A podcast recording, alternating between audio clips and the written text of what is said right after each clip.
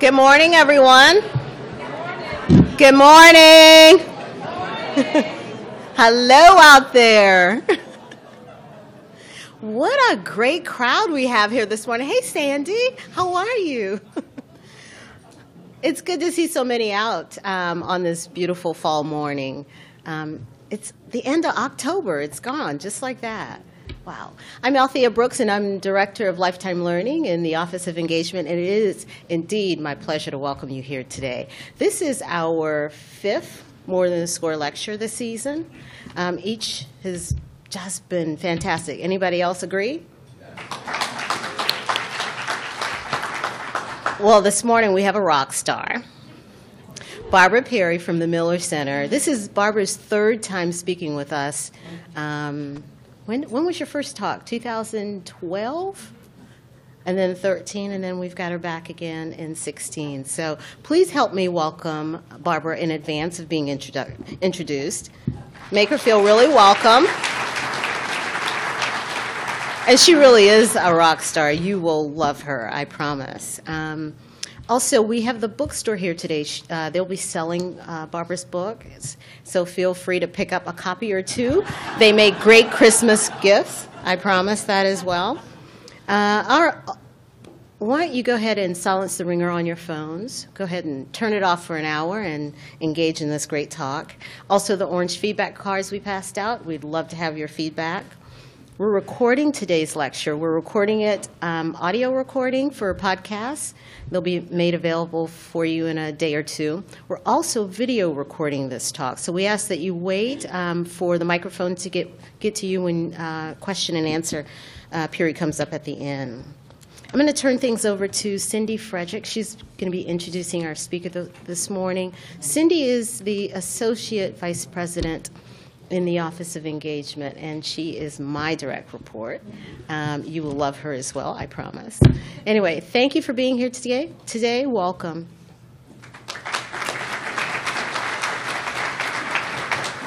Thanks, Althea. And indeed, it is a wonderful morning in Charlottesville today, and it's my pleasure to introduce Barbara Perry, who is a U.S. Supreme Court and presidential expert and currently serves as the White Burkett Professor of Ethics and Institutions at UVA's Miller Center. In addition, she is also Director of Presidential Studies, co chair of the Presidential Oral History Program, and Project Director of the Edward Kennedy Oral History Project. Wow, a lot of activity at the Miller Center. Among Ms. Perry's 13 authored or edited books are Rose Kennedy, The Life and Times of a Political Matriarch, inside the presidency of Bill Clinton, inside the presidency of George Bush, and the Supremes, an introduction to the United States Supreme Court justices. The author of more than 35 articles and book chapters, Barbara has lectured throughout the United States.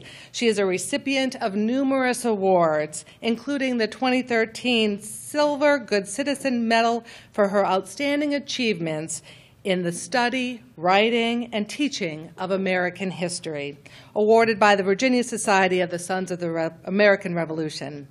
A native of Louisville, Kentucky, Miss Perry earned a PhD in government from the University of Virginia, an MA from Oxford University, and a BA from the University of Louisville, where she was named the 2014 Alumni Fellow of the Year.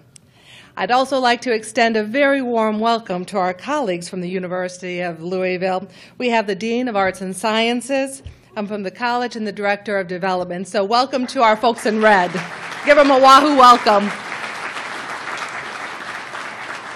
And I won't even put Barbara on the spot to see who she's rooting for today. But anyway, please join me in welcoming Barbara Perry to More Than the Score. You, Cindy. That was so nice. Well, thank you so much, Cindy, for that very, very fulsome welcome uh, to our visitors, of course, and introduction of me. I so appreciate it. I, I always say to Althea, uh, one of my favorite people on grounds, that uh, she's the only person who can get me out of bed early on a Saturday morning uh, and come to speak, but it's always on my favorite topics to my favorite people. Uh, University of Virginia alums and their guests. So thank you for being here today. Uh, I didn't realize when I picked this topic uh, some many months ago just how important it would be uh, because as we are now 10 days away from the election, uh, there will be still a vacancy uh, on the United States Supreme Court. Uh, and it is the, the, case that the next president will have the opportunity, if perhaps not the actual experience of filling that seat that was held by Justice Scalia. Make sure I've got my topics here. So what we're going to do today is um, talk about this seat within the context of Justice Scalia himself, uh, because it is that seat that is to be filled. Uh, as you, some of you may know, he was uh, an alum of the University of Virginia Law School in the sense that he was a professor there in the early part of his career in the late 60s and early 70s, and we did have him here frequently to speak, particularly at the law school. But I wanted to talk today about uh, some of the lessons of his own appointment way back in 1986, uh, some of his jurisprudence, which in some ways was controversial uh, and continues to be because what, whichever person is going to go into that seat uh, will either have those similar views if it is a Republican president filling that seat, uh, or if it's a Democrat who attempts to fill that seat, uh, she will have to deal with the legacy of Justice Scalia. Uh, we also want to talk a little bit about uh, his larger-than-life presence on the court and within its jurisprudence and then talk about replacing him. That's what we're here to talk about today, again, to give some context and, and, historical lessons. The Miller Center, as probably many of you know because I recognize your faces, you come often to our programs and we welcome you to those forums. If you don't have a chance to come to them, they're broadcast on almost 300 PBS stations across the country now as the American Forum from the Miller Center. Uh, but the, the, fact of the matter is we are nonpartisan, and our goal is to try to offer the lessons of history to help us to understand the complexities of American politics, and particularly the complexities, in my case, of the presidency and the court. Uh, there was an unexpected vacancy that developed uh, on, the, on the court uh, on February 13th of this year. You may recall it was a Saturday. I was doing what I do every Saturday evening uh, in February, I was watching college basketball. and I began flipping around during commercials, and I flipped through CNN, and there was a crawler that I found quite shocking. Uh, it said the announcement that uh, Justice Scalia had passed away while on a hunting trip uh, in Texas. Uh, I had known the justice for all of his 30 years uh, on the bench. he was here long before I arrived to do my PhD, uh, but I had gotten to know him because my dissertation that I did here with a renowned professor in the government department, uh, Henry Abraham, some of you may know Henry, or maybe even was, was taught by Henry. Uh, he knew many of the justices uh, in his long career. Henry, by the way, if you did have him, you should know he is still here in Charlottesville at the age of 95 and just taught in the OLLI program. So he just did an adult education course on the court. Uh, but uh, Justice Scalia uh, had very, very graciously let me interview him with my new, newly minted PhD in hand in 1987. He said, sure, come on up to my chambers at the court. Um, I had done a chapter of my dissertation on Catholic justices, and I wanted to talk to him about his Catholicism and his appointment that previous year to the court. So I had known him off and on all through those 30 years, and in fact, I had had lunch with him at his chambers and with Professor Abraham uh, just about uh, a year and a half before he passed. So uh, while he was approaching 80, uh, and we didn't realize that he had some heart and circulatory issues. Uh, he always was so larger than life and seemed to be so robust that it was uh, pretty hard to accept that he had passed on. Uh, but it did open up this seat, and as you know, we therefore only have now eight justices out of the full complement of nine. But how did Justice Scalia get to the court in 1986? He got there in a very interesting way. Uh, I also have to say it caused me nightmares uh, when uh, the seat opened up that he took eventually because I was writing my dissertation at the time on appointments to the Supreme Court. And I had just put the final period on the final page and was getting ready to defend it here at the university in the rotunda. And the word came down that Chief Justice Burger was resigning to go head up the Bicentennial Commission. And not only did that open up the Chief Justice seat, but then President Reagan decided to promote Associate Justice Rehnquist up to the Chief's chair, which then opened the Associate chair, which Scalia ultimately took. But I literally had nightmares where I would wake up in a cold sweat, and one of the nightmares was in the court building, the bench had collapsed into the basement and all nine justices had been killed. And now we were going to have to fill all nine seats on the court, and I would have to add a chapter to my dissertation. So as you can see where my mind was, it was not, it was not a pleasant point. But that's how Justice Scalia came to the bench in 1986. Uh, what were Reagan's criteria uh, for placing uh, members on the bench? he specifically wanted younger justices. He wanted to place people on the court who were under age 55 uh, because he wanted them to be there a long time. And he certainly got his wish uh, with Justice Scalia, who served almost 30 years uh, on the High Court. Uh, he wanted people who had been judges previously. And Justice Scalia had been on the D.C. Circuit, so he'd been a Court of Appeals judge for several years. Uh, and the reason Reagan wanted this was he was very aware, and those who helped him to make these choices, those in the Justice Department, uh, his Attorney General Ed Meese, uh, many of the conservatives around him said, look, let's look back at Eisenhower.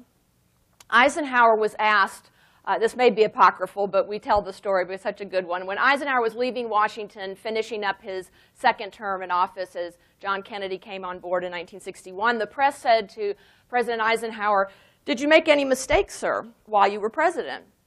And he thought for a minute, and he said, Well, I, I don't know, maybe not. And they said, any real bad mistakes? And he said, Well, yes, I can think of two now that you really pressed me. And they're both sitting on the Supreme Court.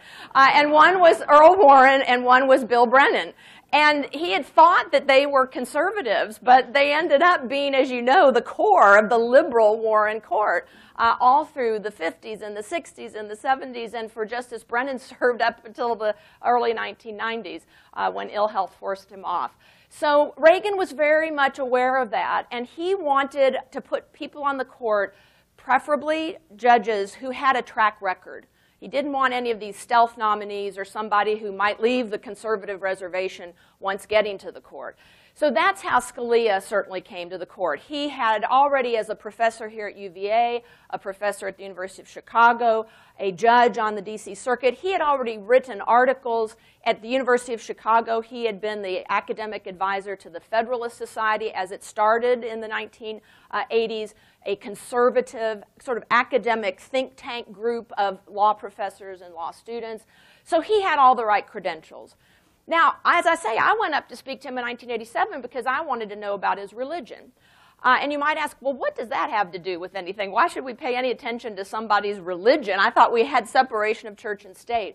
But the fact of the matter is that uh, presidents over the years have, have looked at the religion of those they are going to put on the court because they want to represent, and we'll talk a little bit more about this later, they want to represent uh, various religions within the populace to make people in the populace look to the court and say, oh, I see a person from my state or my region or my religion or my ethnicity or my race or my gender. So this was something that we thought might have had a role in Scalia's choice. He would be the second Catholic on the court at that time, added to Bill Brennan. But Bill Brennan was in the later years of, of his career on the bench, and so probably the, the Reagan administration was thinking he's going to be leaving, and there's been a Catholic seat on the court going back into the 1800s. So it, he sort of, Scalia kind of fit the bill in that sense. Uh, the other was there had never been an Italian American on the bench. And so when I went to speak to Justice Scalia, he talked about that a little bit. He was very proud of his Italian American heritage. Uh, his parents were uh, uh, immigrants to the United States. And so he was very proud of that. And he said he would receive floods and floods of letters from fellow Italian Americans around the country who would say, We're so proud of you. Because let's face it, there was a stereotype of Italian Americans related to the mafioso. And they were really happy that finally someone got all the way to the highest court in the land that protects our law. Uh, by education and experience, we've talked about his experience, but by education, he was superb. Uh, he had always been at the top of his class, whether it was his public school in, uh, in uh, New York City. Uh, he then went to a military, a Catholic military academy where he was the valedictorian. He went to Georgetown undergraduate where he was valedictorian, then on to Harvard Law School uh, where he graduated magna cum laude and was on the Harvard Law Review. So you can't get any better credentials than that. Um, we'll talk a little bit more about his ideology. But his, the Senate politics at that time, in 1986, the Senate was in Republican hands. Uh, you might recall that it flipped from Democratic to Republican hands in the 1980 election as Reagan swept in, uh, uh, really crushing the Democratic ticket in 1980. Uh, the Republicans took over majority control of the Senate. So this was very helpful uh, for Reagan to fill these two seats. Most of the venom among the Democrats at that time in the minority in the Senate went towards the promotion of Rehnquist from associate to chief. Uh, there was quite a battle uh, over it, you might recall, but Rehnquist made it. He was confirmed uh, by the Senate and was placed in the chief's chair it was almost as if all the venom and all the attention, negative particularly, that had gone towards Rehnquist sort of drained out the venom in the system at that point. And so Justice Scalia was uh, approved 98 to nothing by the Senate in the summer of 1986 and took his seat on the bench at that time. So the Senate politics was at that time very much in favor of, of Reagan. Now, this is the ideology and the jurisprudence or the legal philosophy of Justice Scalia. Um, he was said to be, and very proud to be, uh, an originalist. And I'm sure you've heard of that concept of original intent. What was the original intent of the framers of the U.S. Constitution? This was, by the way, the topic he chose to speak on when he came to the law school in, in 2010 to speak uh, in honor of Professor Abraham. Uh, that's what he wanted to talk about, was originalism. And the, the topic is, is one that's actually fairly easy to understand, I think, and explain. When one talks about the original intent of the framers of the Constitution, the view is that when the framers met in Philadelphia in the summer of 1787 to create a new constitution as our Articles of Confederation were failing, uh, they had certain ideas and certain principles that they wanted to place into the Constitution. And Justice Scalia's view was that we should follow those to the extent we could understand what those intentions were. Mr. Madison took notes uh, at the convention, and he is viewed as the father of the Constitution. Uh, we know that there were the Federalist Papers that were written by Madison, Hamilton, and Jay to give us an idea of what the founders thought. So Scalia's view was uh, whether it's the Constitution or a law, we should know, and we probably do know, what the intention, uh, intentions were of those who framed those laws or that Constitution. And his view was then that the Constitution couldn't be changed by the fiat of justices on the Supreme Court. And he would say, um, I don't believe in a living constitution. This is what Justice Brennan believed in. Justice Brennan believed that the justices on the court should read a public opinion poll and decide how the law should be uh, fashioned at that point. And that was not Scalia's view. He would joke, I believe in a dead constitution. if, there, if it is to be changed, it's to be changed by how the framers intended it to be changed, which is by constitutional amendment. So that's the concept of originalism. Textualism is closely related to that because his view was the intent of the framers was easy to determine because they wrote in the English language and they were very careful crafters of the English language. Now, many people believe that Scalia had this view because his father was a professor of modern languages uh, at uh, Brooklyn College uh, in New York, and that his father believed in reading the text of modern languages in their original language. So don't, don't read the English translation, but, but learn your languages that you need to. And obviously the family knew Italian, so uh, his father specifically specialized in that. And Scalia, we think, took this on even as a young boy, that he thought it was important that words have meaning and that that meaning is pretty clear when you combine it with the intent of those who use the word. So that's the concept then of textualism. What's his impact then in, in, across those 30 years? If you take this uh, understanding that he had of originalism and textualism and then start applying it to all of the important elements that come to the court, you can get a sense of where he stood uh, on, uh, on law and how the law was interpreted by the Supreme Court.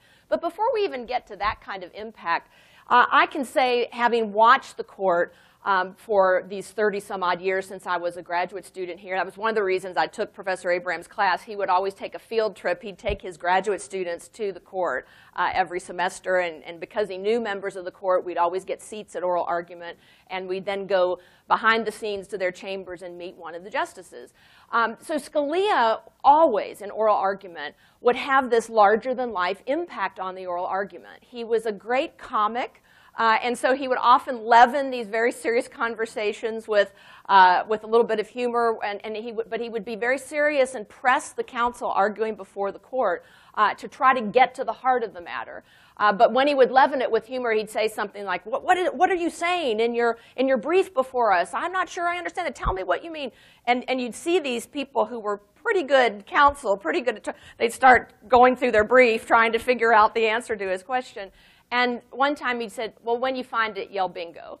Uh, and with that, the, the crowd in the courtroom about, holds about this many people burst into laughter like that. So I always appreciated, I, but then again, I never had to argue before him, so I'm sure I wouldn't have appreciated it if, if that had been the case. But he was also the intellectual leader of the conservatives on the court because he had this strong academic background, because he had this fairly easily comprehensible notion of originalism and textualism and had been an academic himself, had been a scholar of the law, he was truly the leader of the conservatives on the bench. Uh, so that's, that's going to be very hard to replace, whether it's a conservative or liberal who goes in that seat. But let's talk just, just briefly about um, how he would have an impact on opinions that the court handed down.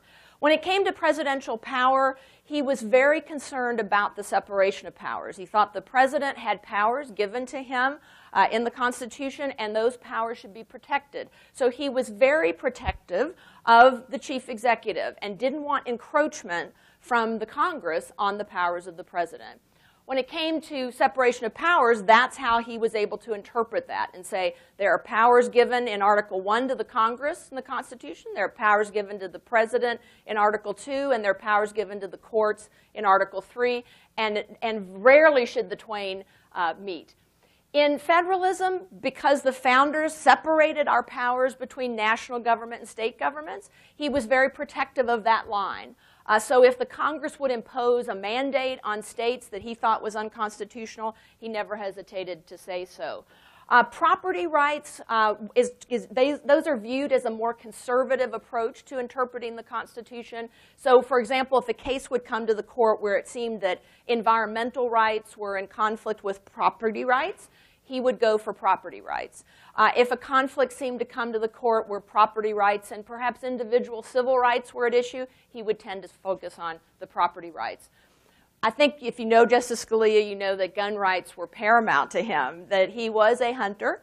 Uh, once while having lunch with him in his chambers, I looked up and there was a giant, I think it was an antelope. I don't, I don't know my Western animals very well, but it was a giant head of some deceased animal that was hanging from his wall. And I said, Justice Scalia, what is that? And I think he said, it's an antelope. And I said, did you shoot that animal? And he said, well, yes. He said, you don't think I'd have an animal head hanging in my chambers if I hadn't killed it. So I said, oh, okay, yes, sir, I understand that. So gun rights, Second Amendment, very, very powerful in his mind. Criminal rights, very interesting. Usually conservatives on criminal rights are for the government. They're for law rather than the individual or the criminal. And usually this was the case for him. So for example, on the death penalty, he was pro-death penalty.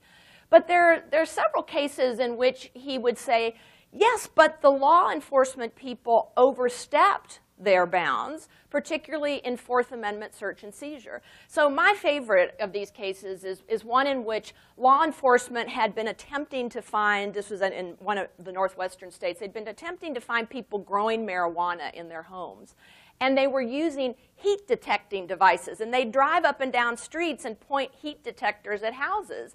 And if they got a reading, they would think, oh, you know, this could be somebody growing marijuana in the house under artificial lights. And Justice Scalia then defended and wrote for the person who had been charged with this crime of growing marijuana because he said that's an unreasonable search and seizure. That's just wrong for the law enforcement to drive around with a heat detecting device. And I used to tease my students when I'd teach this, I'd say, it would be my luck, I'd come out of a hot shower and be drying my hair, and I, you know, they, I would be, not, you know, knock on the door, the police, we're coming in, we think you're growing marijuana in there. And I'd say, no, no, I just dried my hair. But this is kind of the commonsensical vision that, that Justice Scalia had of the, of the rights. In civil rights, uh, one of the areas that just flashes out at us is affirmative action. He was consistently against affirmative action. His view was that uh, a student or an employee, potential employee, no one should be judged based on race or gender. Uh, that those were to be not used in any kind of decision making because of the 14th Amendment's Equal Protection Clause. So he fought tooth and nail against any of the court decisions that were pro affirmative action. In abortion, you won't be surprised to know, given his Catholicism, uh, that he was completely consistent on that. He was pro life and would never support any of the decisions coming to the court in which the court would support rights or access to abortion. Uh, he, would, um, he would say, It's not my Catholicism. I just can't find in the Constitution or the intention of the framers any concept that there should be either a right of privacy that was used to develop a right to abortion. Uh, I once saw a fascinating discussion he had with the Italian ambassador to the United States who asked him that direct question Sir, isn't it the case because you're a Catholic that you're uh, against abortion? And he said, No, it's not. He said, It's because of the way I read the Constitution. Well, I leave it up to you to decide whether that may be the case or not, but that's how he expressed it. In terms of religion, which is obviously an interesting area for him because of his staunch conservative Catholicism. By the way, he and his wife, Mrs. Scalia, had nine children, and I think at last count 35 grandchildren. Uh, his, one of his sons uh, is a Catholic priest and uh, held the, the funeral mass for his dad at the Shrine of the Immaculate Conception at Catholic University. Um, so Justice Scalia's view about uh, religion was not the Bill Brennan view, not, by the way, the Thomas Jefferson or the Madison view of separation of church and state. To Scalia, he believed in accommodation, that the government should accommodate religion because of the other clause in the First Amendment of free exercise of religion. So, just about any case that would come to the court, he would be on the side of religion. One interesting exception Native Americans out in the state of Oregon would use and ingest peyote as part of their liturgy. Peyote, a uh, hallucinogenic substance on the controlled substances list in the state of Oregon. And so when that case came to the court, Justice Scalia wrote the decision not accommodating that free exercise of religion, but saying this that it was a secular rule that Oregon had put peyote on the controlled substances list. And because of that, it applied across the board to everybody, no matter what religion. It wasn't directly aimed at Native Americans or their liturgy. Because of that decision that he wrote, the Congress passed the Religious Freedom Restoration Act that had two strange bedfellows supporting it Ted Kennedy and Orrin Hatch, a Catholic and a Mormon. So sometimes Justice Scalia's views would, would really prompt the Congress to act. Um, freedom of expression, um, pretty much in, in the realm of, of what the, the First Amendment says the right to freedom of speech, the right to freedom of the press. Uh, he even sided with those who would burn an American flag. Uh, as a protest back in the 1980s. And he would joke that it was hard for him because he so believed in our country and, and supported the flag as its symbol. And he said, but I just, I thought that that was freedom of expression. I had to go with that. And he said, so I came down to breakfast the next morning and my wife is whistling, it's a grand old flag, just to make me feel bad. Um, on equal protection, um, on gender, we've just mentioned about abortion. Um, in the gender realm, um, he certainly was, you know, not against women, but he was not in favor necessarily of expanding uh, some rights that would relate to women. Um, but in the realm of gay marriage, also the same. Very much against that concept. D- couldn't find a way for the Constitution to support gay marriage. So he went to his uh, demise believing that the court had ruled in error uh, in the recent case that uh, upheld uh, marriage equality. And finally, in Bush v. Gore, we, we, could go on for years talking about his role on the court, but in Bush v. Gore, he sided with the majority to stop the count, the recount in Florida uh, in 2000. Uh, and that ultimately allowed then uh, George W. Bush to become president of the United States. And until he passed, Justice Scalia would be out on the stump talking about this case, and somebody would raise a hand, What about Bush v. Gore? And he'd explain what the case did. And then he'd say, Get over it. It's done. It's done. Now, this we don't get a chance often to quote Gerald Ford, so I always like to pop this in. And, and he did say something particularly important about uh, Supreme Court appointees, and and they are you can see from just that fairly uh, short list of the impact that Justice uh, Scalia had, how important these appointments are. Uh, and I think that's why we have almost 300 people here today who are thinking 10 days from now, or perhaps you've already voted early, this is going to have an impact on who gets on the court and who's going to have the ninth seat and is going to perhaps break ties when the cases that come to the court that are you know, fairly evenly divided, four and four, four conservatives, four liberals, this is going to be important. So uh, President Ford was right on in saying that. Um, what does it mean for court decisions? We can actually just look at the lineup on the court and see the impact that this uh, vacancy has. I've lined up the liberals at the bottom here with from left to right Justice Ginsburg, Justice Breyer, Justice Sotomayor, and Justice Kagan. Um, at the top, the conservatives who remain on the bench, the Chief Justice, Roberts, Justice Thomas, and Justice Alito. And the reason I put Justice Kennedy in the middle is that he does tend to be the swing vote when the court, on issues that tend to divide along liberal or conservative lines, get the court divided four to four, or now perhaps four to three. So you might have paid some attention to the court's last term. Uh, there were few cases, not a lot. Uh, the court now hears between 60 and 70 cases and decides in full every term, uh, which is a pretty low number. They've actually been taking fewer cases over the years. Uh, but even so, if you know if the court is taking a case, it's darn important. Uh, it's risen all the way up to them. They have to make the final decision on it. And again, just looking at those areas that we talked about for Justice Scalia's impact, these impact people where they live oftentimes. Uh, it impacts the basic decisions that people make, or it has an impact on business decisions uh, that businesses take. So you might have paid attention at the very end of last term, there was a four to four split on the court on an immigration issue. Uh, President Obama, because he could not fashion a grand bargain on immigration with the Congress, um, particularly a Congress that is of the opposite party from the president, uh, decided to take unilateral executive action, and he simply implemented a couple of executive orders involving immigration. Uh, first, to allow children um, people had come to this country perhaps illegally, but if the children uh, had come with them, he wanted to make it easier for them to have a road to citizenship. Uh, that still stands, but he then sort of reversed it in the second executive order so that the parents of children who are citizens of the United States, but their parents aren't, try to get some path to citizenship for them. Uh, about 26 states with Republican governors brought suit against the president's executive order, if you will, saying that the president had exceeded his executive power. And that case went all the way to the Supreme Court after the uh, circuit, the Fifth Circuit in Texas had enjoined it and said, this cannot be implemented. And that's where it stood.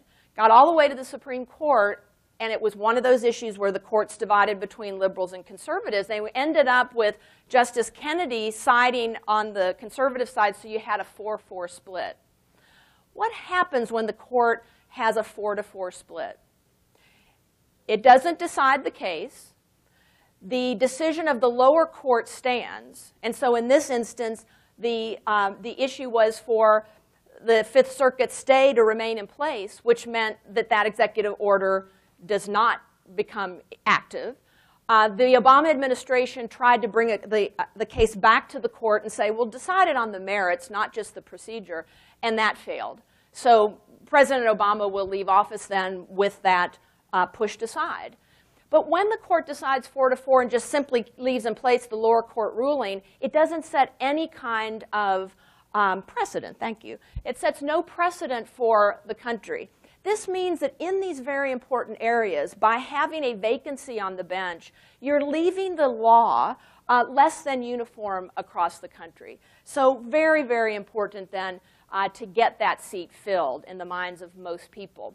I just put the names of the current eight justices up for you to peruse to see how important and how long lasting these decisions are. Note that Justice Kennedy uh, is the last remaining Reagan appointee, but President Reagan died in 2004, and here Justice Kennedy remains on the bench. So oftentimes, these decisions made by presidents have long lasting impacts uh, on the court and therefore on the law and on us and how we live our lives.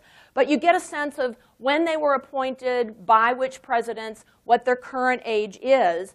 And as you will see, we have a, a graying court, as it is called. And this, we go through cycles on this. I was a, a, a Supreme Court fellow in the mid 1990s. I served a year at the court, uh, helping the Chief Justice on research and drafting speeches, uh, also bringing in visiting dignitaries to tell them about the court. Um, it was a fantastic year, as you can imagine. And I remember at the time the average age of the justices was 70. When we had a spate of new justices uh, over the last few years, that average dropped to 60. But time and tide wait for no man or woman, so they continue to age. And again, we're, we're up to now an average age of 70. Uh, you'll see that three or four of them are past the usual retirement age of 65. And this is a, a, topic we often hear in presidential elections, even without a vacancy on the bench. Look at the ages of the justices, because we could have for the next president two or three vacancies, in addition to the Scalia vacancy. Uh, the eldest justice currently is Justice Ginsburg, who is 83. Uh, she has had two bouts with cancer. Uh, but she holds on, uh, somewhat controversially of late with some statements she's been making. Um, she says that she will remain until she feels she can no longer do the job. There is no retirement age for a justice. The only way to remove a justice is through uh, impeachment and conviction by the Senate uh, much as it is for the president. I do list the, uh, the religious affiliation because it's an, an, an, old issue for me, again, going back to my dissertation. Uh, the fact that there has not been a Protestant on the bench now since Justice Stevens left. And occasionally uh, people will say, well, how can that be? That, you know, Protestantism is still the majority denomination, if you will, in the United States uh, society. And uh, usually what Professor Abraham says to that is, uh, you can imagine with the name of Abraham, he is Jewish, uh, he would say, well, you had your chance. so he'd say, I know it's all Catholics and Jewish justices now, but uh, three quarters of those who've been on the court were not Catholics and were not Jews. Uh, you know, the next question will be, when will we get uh, someone outside those three main religions now? Uh, and there was a possibility for a circuit court judge in D.C., Sri Srinivasan, was being considered uh, by President Obama. And if he had been chosen and actually seated on the bench, he would have been the first Hindu uh, justice. So we shall see where that goes. Um, we've talked a little bit about the founders and, and what they thought about the Constitution and how this had such an impact on Justice Scalia. But it's also important, I think, to look back at what they thought about appointments. Because they did consider this very carefully in Philadelphia. How should we populate the Supreme Court? How should we make appointments? And so their first thought was, well, well let's just have the Congress do it. So they'd already created a concept of a Congress with a House and a Senate. So they said, well, let's just let the Congress appoint members of the Supreme Court and any lower courts that they should create. But then some members of the Constitutional Convention said, I don't know, uh, the Congress, that it, would be, do they know? Do they really understand what should be on the Supreme Court in terms of qualifications? And they also said there's an awful lot of intrigue that goes on in, in legislature, so maybe that wouldn't be the best place to, to place uh, the appointment power. So then they said, well, we've created now a president. We've created an executive. Perhaps it should be the president who solely appoints members of, of the federal bench and particularly the Supreme Court. And then they said, no, that's too monarchical. We can't just have one person in charge of populating the Supreme Court. So as it was very typical of the men sitting in Philadelphia in the summer of 1787, they came to a compromise. They said, let's go with the higher house, that is the Senate over the House of Representatives. That's the upper house. That one is more prestigious than the House of Representatives. And there will be two senators from each state, so each state will be represented. Let's say that the president will have the power to nominate, but with the advice and consent of the Senate, appoint members of the Supreme Court. That was the compromise that they came to in 1787, and that's where we stand today. Um, now, I'm going to turn to you to say, if you had the opportunity to sit in this Oval Office and you had to place a member on the bench, what criteria would you use? This is now the audience participation part of our program. So now you're, you're flashing back to your student days here.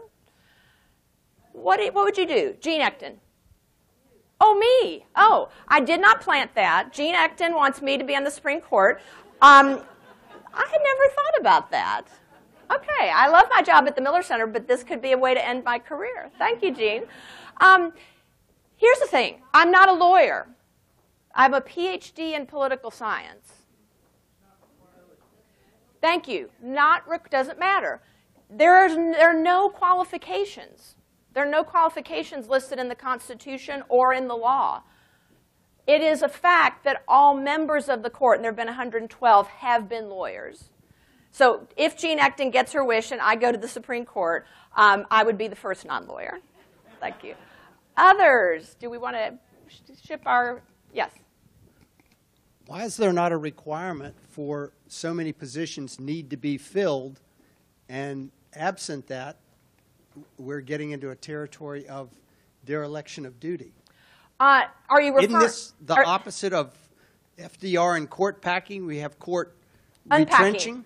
we have court unpacking. Yeah, so is your question, uh, why do we allow for a vacancy to last so long? Why are we not filling these positions? Why isn't it that there needs to be so many X number of positions, assumedly, on the bench. an odd number, yeah. on you, the bench, and to say, not that it couldn't function at less than that, right. but there would either be a you know, time limit or some degree of, or I assume the directives are called for, and why would dereliction of duty not kick in on the Senate?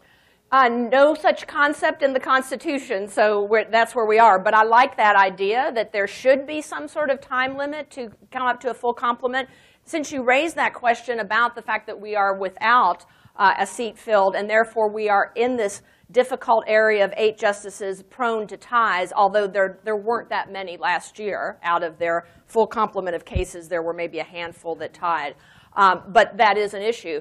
Um, there's also nothing in the Constitution that says we have to have nine justices. Uh, they, and the Congress determines how many sit on the bench. It has been, per Congress, nine since 1869, but there have been as few as six, another potential for tie, and as many as 10, another potential for tie. So back to criteria. We had some hands, I think, back here. Oh, Althea, yes.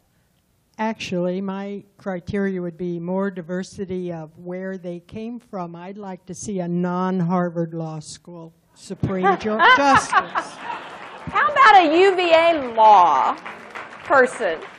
Yeah, uh, more diversity. A lot of people say that. We have got an all Ivy League court right now, uh, both undergraduate and, and law uh, degrees. So more diversity in education, more, maybe more diversity uh, from where they hail in the country. So we have uh, mostly Eastern.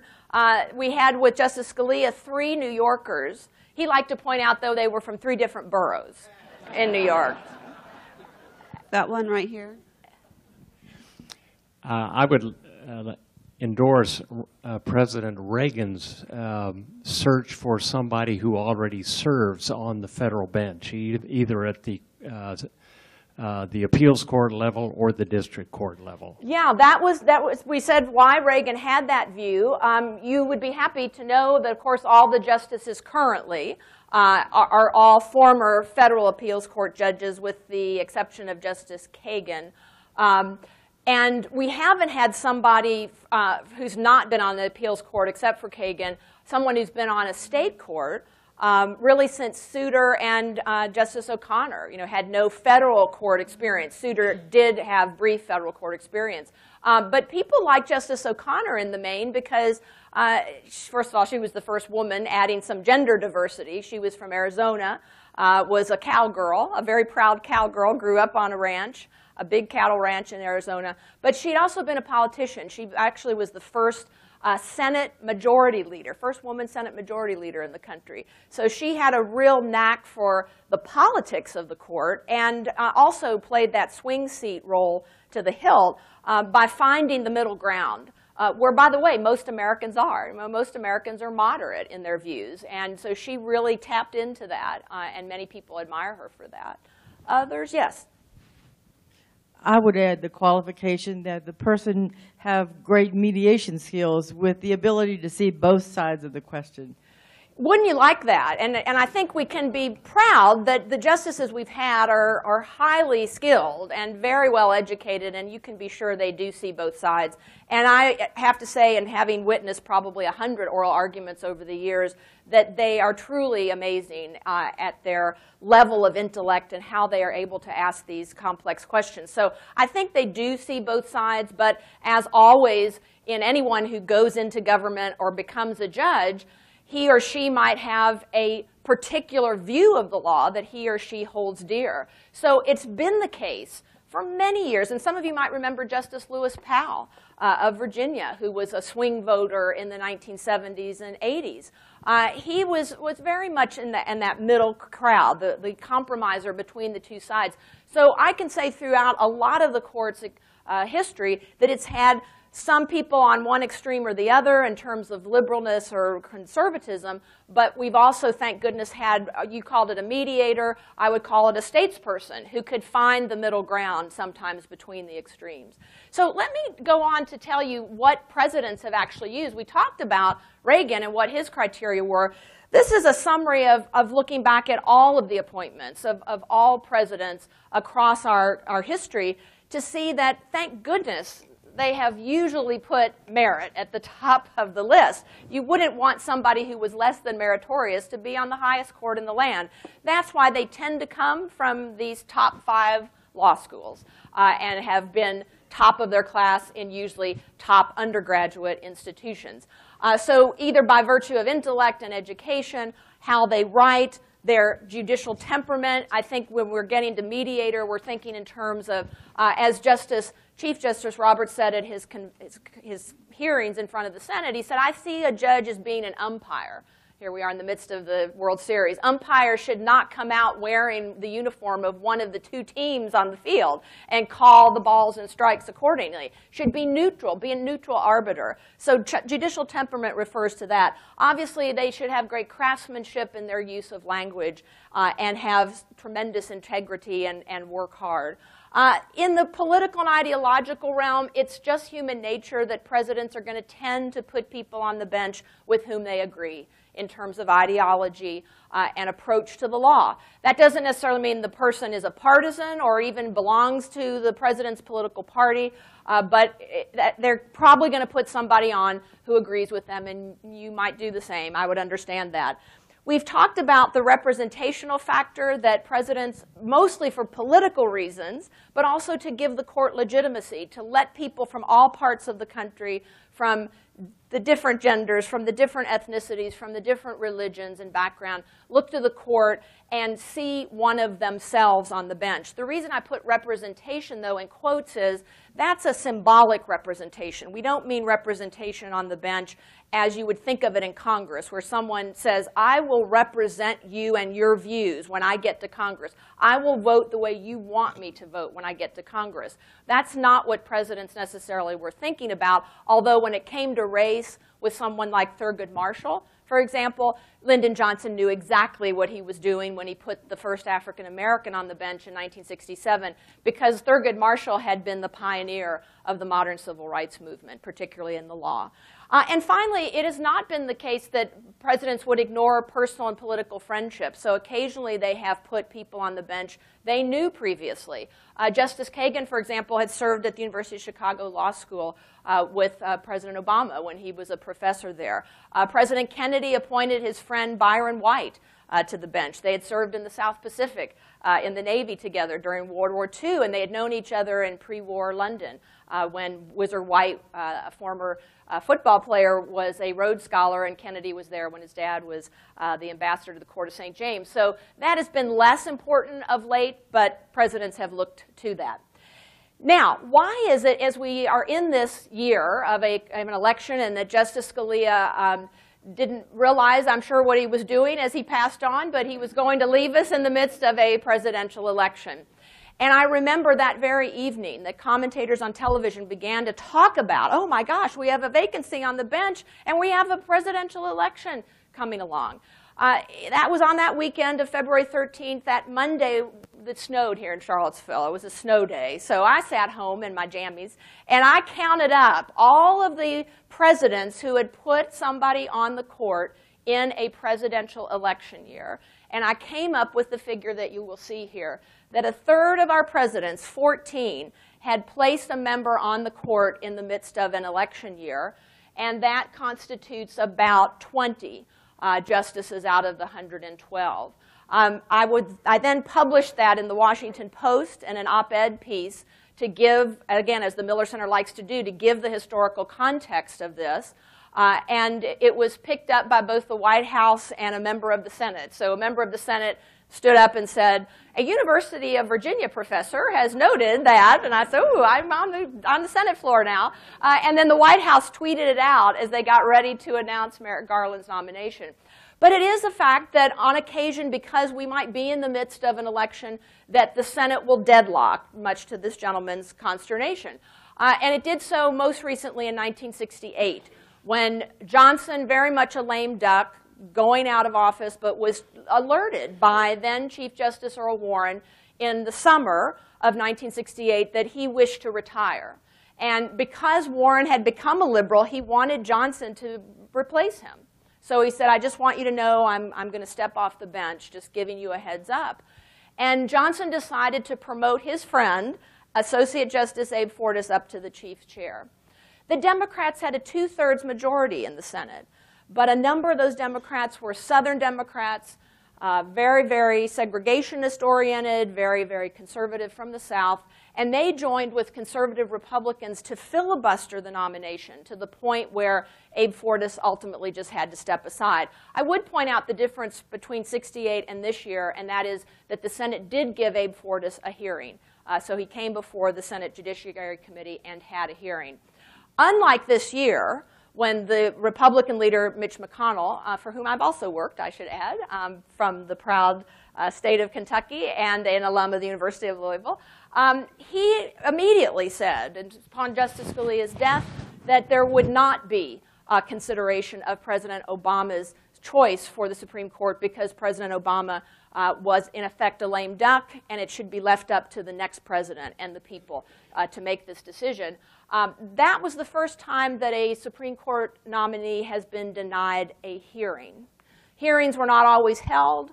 They began to be held in the late 1800s. Uh, the actual nominee did not always come to the, the actual hearings, and they only began to do so regularly in the 1950s. But I use my language here carefully. No nomination has ever been denied a hearing in the Senate since hearings began uh, after the Civil War. We know that the choice of the president was Merrick Garland. Merrick Garland is the chief judge of the D.C. Circuit, which is a proving ground for Supreme Court justices. Many have, uh, have actually gone from there. He has a superb background uh, and one that both Democrats and Republicans have praised. Uh, so merit is certainly at the top of the list. Leadership is at the top of the list because of his chief judgeship of uh, the D.C. Circuit. Uh, and it is a fact that uh, many Republicans have spoken in his favor, but he's gotten caught up in this gridlock of Washington in this presidential election year. Uh, and this is why there are not hearings being held, that the Senate uh, being run by Republicans is, is attempting to block uh, President Obama's nominee and saying that it really is up to the people based on the person they choose to be the next president, and that next president should have the opportunity to place the person on the bench. And once again, we have a president saying how important it is uh, to have the right person go into that Scalia seat, but uh, any person who is chosen by the president will have a tremendous impact on the United States and how we live our lives. So with this uh, vacancy in mind, uh, what are the possibilities? What are the different permutations? Uh, it's, it's a complex one. Uh, if, for example, Trump wins and the GOP keeps the Senate majority, I think the lights are out for Merrick Garland. Of course, he's not going to be renominated by Donald Trump. Uh, if Trump wins and the Democrats win a majority in the Senate, uh, what will happen? Maybe we're going to have gridlock again on the opposite side. So you'll have a Republican president, Democratic Senate, and maybe now the die is cast and they're going to say, we're not going to put your person on the bench. If Clinton wins and there's a GOP majority, Uh, would they possibly, in the lame duck session in December, would the Republicans say, well, you know, we are actually better off with Merrick Garland because he is more moderate than somebody Hillary might appoint. She might appoint somebody more liberal than the moderate liberal Merrick Garland. So maybe we should go ahead now and, and say yes to him. If Clinton wins and the Democrats are in the majority, uh, you would think there'd be smoother sailing for someone that Mrs. Clinton might nominate, although she might stick with Garland. So it, that's the best scenario, obviously, coming up for him. Uh, we will just have to wait and see. Um, I end with this note and say I am happy to take your questions now. Thank you so much.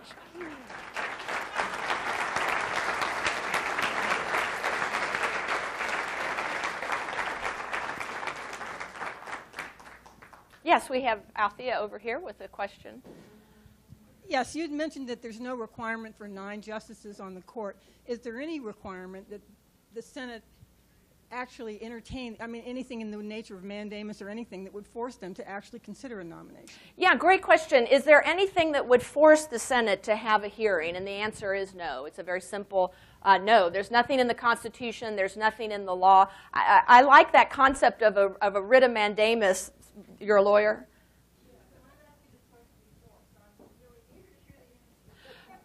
I, I have heard that possibility, but my sense is that if it were doable, it would have been done. A writ of mandamus is a, an order from a court uh, ordering an institution or a person to uh, carry out their non-discretionary duty. Uh, the only problem with that, I think, is, from a non-lawyer's perspective, uh, the word non-discretionary. The very concept that the Constitution does give to the Senate the power to advise and consent the whole concept of advice and consent is discretionary. So I suspect your writ of mandamus would fail, I'm sorry to say. Early in your presentation, you mentioned Eisenhower and Warren. Was there not a quid pro quo between Warren and Eisenhower that if Warren dropped out of the uh, presidential nomination race, that he would get the Supreme Court? Yeah, that is my understanding too, uh, that, that there was a political quid pro quo uh, showing you that this is not, uh, these are not uh, immaculate conceptions, do not lead to uh, members of the Supreme Court, um, but probably all the more galling to Ike uh, that having done this political quid pro quo to get Warren out of the presidential uh, arena, in, a, in a way, he must have thought that Warren turned on him once on the bench by becoming such a rock-ribbed liberal. Has uh, the seated justices ever expressed an opinion about how the nomination process works and how the hearings have worked, uh, particularly with regard to Justice Bork? Uh, Justice who, please? Bork. Oh, has the current Chief Justice said anything about that? Uh, not that I know of. Certainly on, on the highest court in the land, I don't think he would uh, step forward to, to make a statement about that. But you're very wise to bring up the Robert Bork uh, debacle, certainly for Bork and the, the Reagan, uh, Reagan administration. In 1987, when Justice Powell announced that he was retiring and stepped off the bench, uh, the Reagan administration thought, hallelujah, the swing seat is open. And so we will put Robert Bork, again, by all accounts, a superbly qualified, meritorious professor of law, jurisprud, philosopher, and at that time sitting on the DC circuit. The trouble was, for swing seat politics, I call it, more, there are more politics injected into the system when it's the swing seat that is at issue. And by the by, the Senate had switched majorities from the Republican majority uh, from 81 to 87. It had switched back to a Democratic majority. And so you might recall that it was a graduate of the University of Virginia Law School, Edward Kennedy, who ran out onto the floor of the Senate and made a, a pretty harsh statement about Judge Robert Bork and his conservatism and how he would take America backwards, particularly in civil rights and liberties. And that got the jump on the Reagan administration's attempt to put Robert Bork in that seat, and they never recovered from it, despite uh, Bork's, and some would say, brilliant performance in front of the Judiciary Committee and yet he had sort of an arrogance about his philosophy and about his approach to judging. Uh, and at the time, he had a beard that men didn't particularly wear beards in that era. It made him look rather devilish, and the combination of the way he looked and this arrogance did not go over well. But the main problem for him was the Senate had changed hands from the previous year when Rehnquist got through with difficulty, but got through, and Scalia skated through 98 to zero. But I don't know of uh, current Chief Justice John Roberts, certainly from the center chair, saying anything about the Bork hearings. I wouldn't doubt, though, that at the time uh, he was in the Reagan administration in the Justice Department, he could well have said something or even written something. I'm sure you could find it on Google. Yeah, um, going back to your possibilities in the current election. Yeah. Uh, assuming a Clinton win, uh, there has been some discussion by a couple of Republican senators, I believe, that they would continue to uh, uh, not hold hearings on a vacancy replacement for the duration yes. of the uh, presidency for four years. What's your opinion of the pressure that would be brought uh, on the senators to uh, go ahead and make the appointment and approve the appointment? Or would it lapse into a situation that you've described before where we just go forward with Yeah, I've heard that, and I heard a most intriguing uh, concept about this from a member of the Miller Center board. We just had our fall board meeting, and he's uh, a member of our board, former Senator Slade Gorton of the state of Washington, uh, a lawyer, uh, former Attorney General of the state of Washington. Uh, he is in his early 90s now, and he has seen it all. So he was in the Senate through many of these uh, wrangles, Democrats and Republicans, over Supreme Court appointments. And we asked him your very question. And he said, well, this is what I think not only empirically will happen, but he, he had a normative component where he said, I think this is what should happen. He said, from now on, I think when we have split government, that is White House in one party's hands, Congress, or particularly the Senate in another, if it's a, um, if, if there is a, in this case, a conservative seat that's been vacated by Justice Scalia, he said, and if the Senate remains Republican, I don't think a Democratic president should be allowed to change that seat to the other philosophy and vice versa. So you switch the parties and he'd say the same. Um, only if, he said now, he said, listen to this, he said, if it would be Mrs. Clinton and a Republican Senate, and Justice Ginsburg would have to leave. Let's say ill health forced her off or she decided to retire. He said then it would be a like for a like. So presumably Mrs. Clinton would be wanting to put a liberal in the Ruth Bader Ginsburg seat. And he said then the Senate should consider it. But I heard this gentleman here shout out, you do your job. Uh, a lot of people feel that way. Do, do what the Constitution says. You don't have to approve. I think what people were most concerned about was no hearings and the unprecedented nature of that, which only uh, solidifies in people's minds uh, the upset over gridlock. So, good point. Final, that's the final, final question. I'm being told. Oh, I'm, that's it? No more questions? Well, I realize that I'm the only thing standing between you and tailgating. So um, if you all race for the exits, I will understand. But I'm also here to sign books and to thank you and answer questions if you'd like. Thank you so much. Thank you. Thank you. On behalf of